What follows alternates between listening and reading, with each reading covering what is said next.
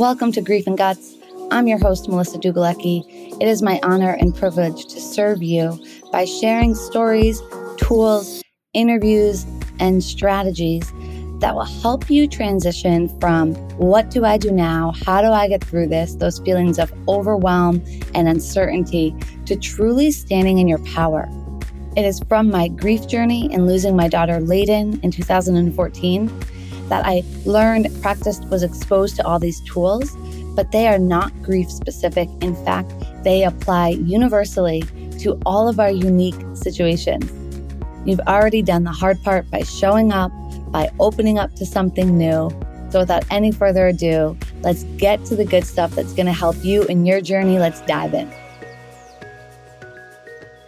All right, guys, today we are talking about assumptions. You guys know I love the book Four Agreements, um, one of my codes of conduct, and one of the four agreements. So think about this. We make all these rules in our lives, all these agreements, right? Like we've got to, you know, have two and a half kids and a white picket fence, and you have to go to high school, and then you go to college, and then you go work here, and at this age you do this, and at that age you do that, and this is good weather, and this is bad weather, and we create all of these norms and agreements. And in the book Four Agreements it's actually only living by these four agreements, right, to actually experience personal freedom. This was a book I discovered in my grief journey that was really helpful for me um, in understanding my own code of expectations and of life. But one of those agreements sounds simple. They all sound simple, but don't make assumptions sounds very simple, and it is not. Today, I'm diving into why it is so hard, two main reasons behind that. So, if you find yourself reaching to make assumptions, or you're just like, why am I making this assumption? Why is this my default? Why am I assuming the worst? Why am I assuming what I'm afraid of? Whatever it may be, this is for you. Let's dive in. All right, guys. So let's talk assumptions. What what is an assumption, right? An assumption is essentially when we create a thought or a storyline or reassign a narrative that we don't actually know to be true. We may think it is going to be true. We may think that is what someone else is thinking. We may think that's how something's going to work out. And it's a way that we are constantly trying to make sense of our world. I mean, we'll do it on, you know, um, if you go to a certain restaurant with a great reputation, you're going to assume you're going to get a good meal, right? If you go to a crappy restaurant, you might assume that you are not going to have a great meal. So sometimes, you know, assumptions, now we don't, we really don't want to make them. We don't want to even let ourselves get there because that's the opposite of presence, right? That's the opposite of presence. So when we make these assumptions, we're getting out of the present moment and we're moving like into this other space. And doing that, I want you to think of like a car, right? You know, it's like you're accelerating into the future and that's using gas it's using energy. And so i just want you to stay like right where you are like cruise control right in the moment. But it's not easy because as humans we want to make sense of everything. We want to understand our world we want to understand our surrounding and so we're constantly looking to categorize right we're constantly looking to categorize i believe this dynamic plays a lot into you know why we label why we stereotype why we um, can make judgments and criticisms, why we do a lot of these things because we categorize. Um, and we feel this all the time. You know, even for me, I'm in a different area right now. And so I'm meeting new people and they see me as a single white female and I'm immediately put into a certain category. And sometimes that category for right or wrong can be advantageous. Sometimes that category for right or wrong can be disadvantageous. And that is the reality of the impact of assumptions right and categorizing and so we you know we're we talk on this macro level of making change in the world. And we we talk on this level of you know shifting. And i i so believe in that and i'm a part of it in in my ways.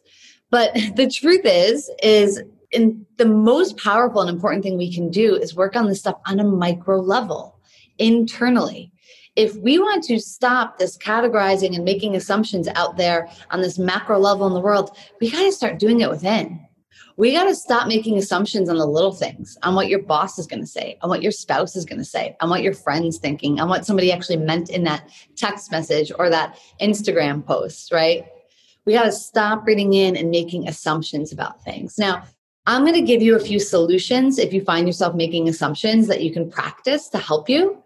But first, I want to break down and explain two main reasons why we make assumptions. Obviously, we're looking to categorize, right? But you need to understand our brains are actually lazy, right? Sorry, love my brain, love your brain, but they're actually lazy. They reach for the most accessible piece of information.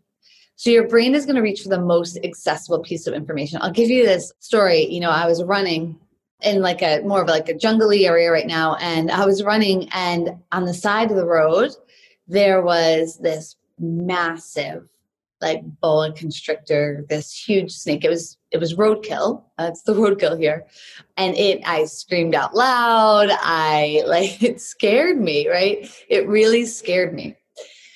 A couple days later, um, I was running the same path I run all the time. And on this path, there's the cement block. Um, it's by like kind of like a bus stop, the cement block. And in the cement block is um, an imprint of a bicycle. And so it's like imprinted in and it's, you know, it's kind of rustic looking, a small bicycle, right? Not like actual life size. But as I'm running, I've seen this now eight, nine times. And I'm running and it catches out of the corner of my eye and my mind went back to that snake, that boa constrictor. And I I like got nervous again. I got scared. So there are two things happening at the same time here. One, I was reaching for the most recent information I had with like that kind of shape and those colors because the stones were that the colors and the bicycle the the wheels were kind of that circle figure eight shape that the roadkill was in. and the second is fight or flight, right? Second is fight or flight. And now, fight or flight is the other reason we make assumptions because we want to stay safe. So, I'm going to tease these two things out, but those are your two main reasons. So, we reach for the most recent information. This is why marketing um, is so effective. This is why consistency in marketing is so important. This is why, you know, it takes us seven, eight, nine times before we really absorb something because we're still absorbing other things. So for somebody to take action on something, you know, research shows it will take them about eight to 10 times of seeing it before they're motivated to take action.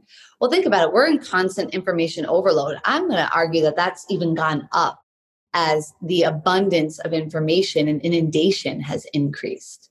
So this has all gone up. And so we're processing, but we're reaching for the nearest thing. But it takes a number of times of seeing something, unless it's really scary, to be the top thing, which is also why it's effective to have polarizing content.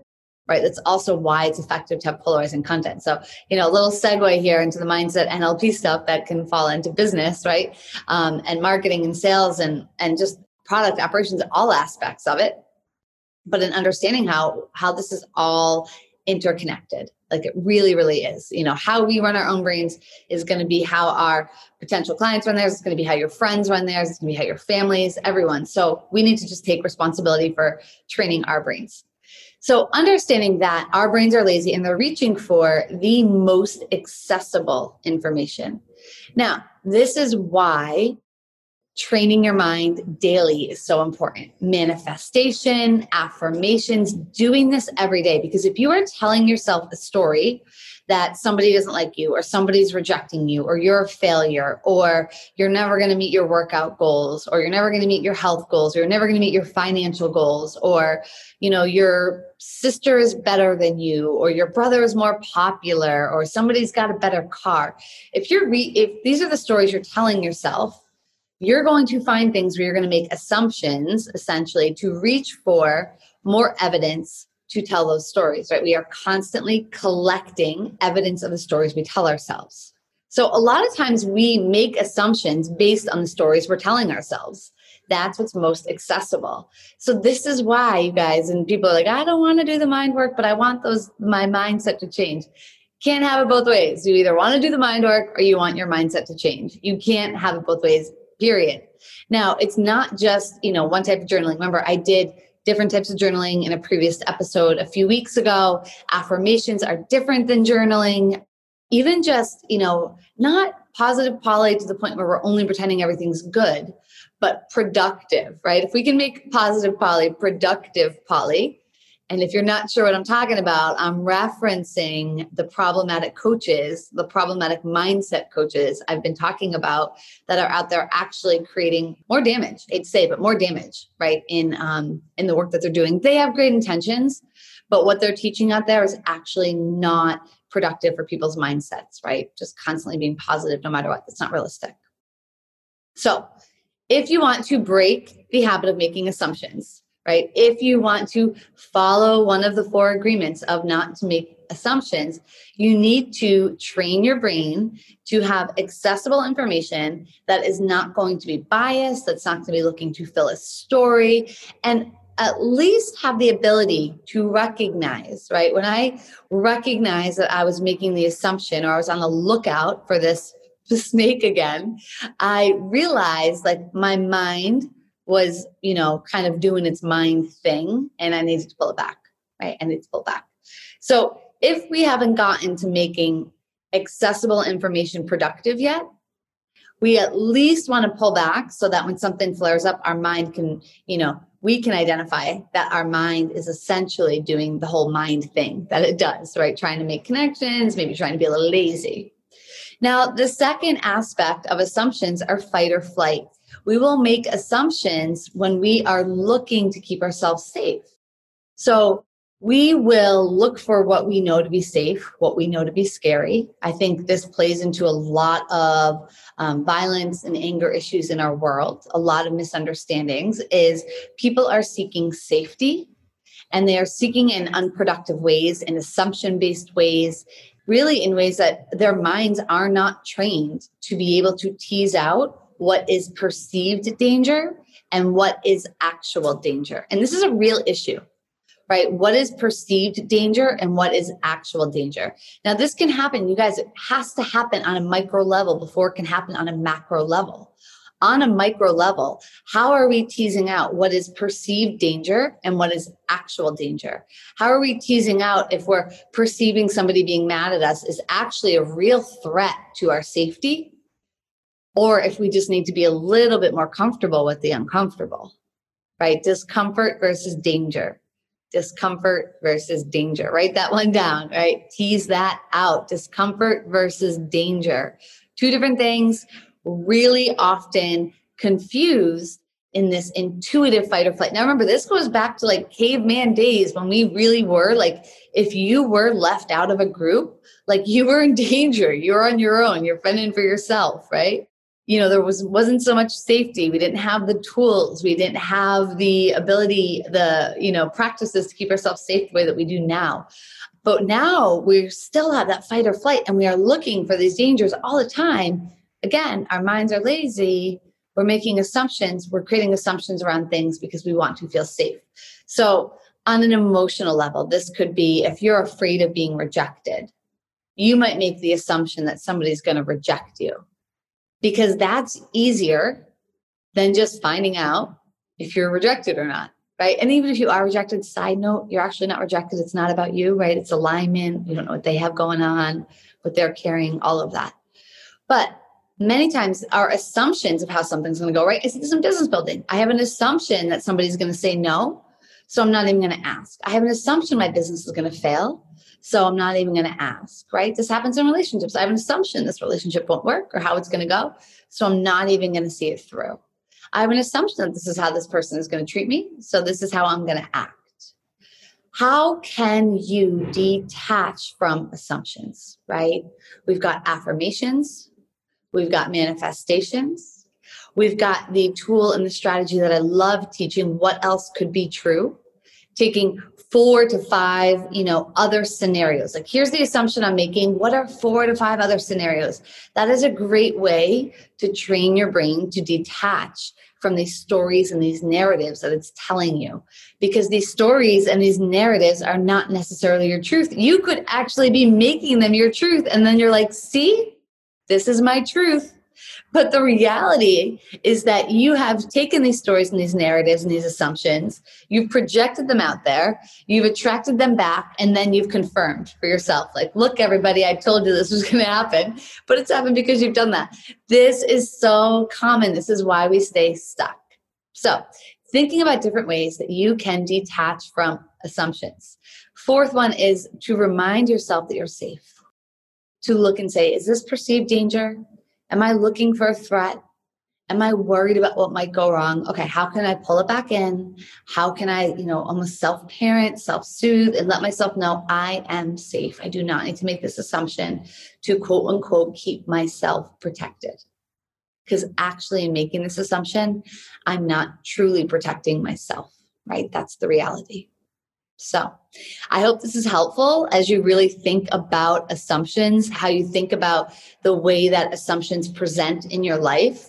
And notice you will make so many assumptions on a day to day basis. It's automated. We're not even aware of it. So, what I want you guys to do, right? Four step method, I want you to just become aware of it. Step one, I want you to become aware of it.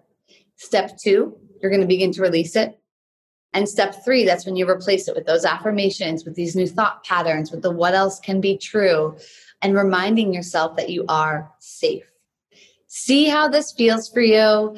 Let go of all these agreements we make in our life and let's see how we can find this freedom, this spaciousness, this ease, this reprieve from, you know, heaviness that can be self-inflicted. There's enough heaviness out there, guys. There's enough heaviness. I'm not going to say life is weightlessness all the time, right? There is heaviness. But what I want to help you do is remove the unnecessary heaviness that you don't need to carry.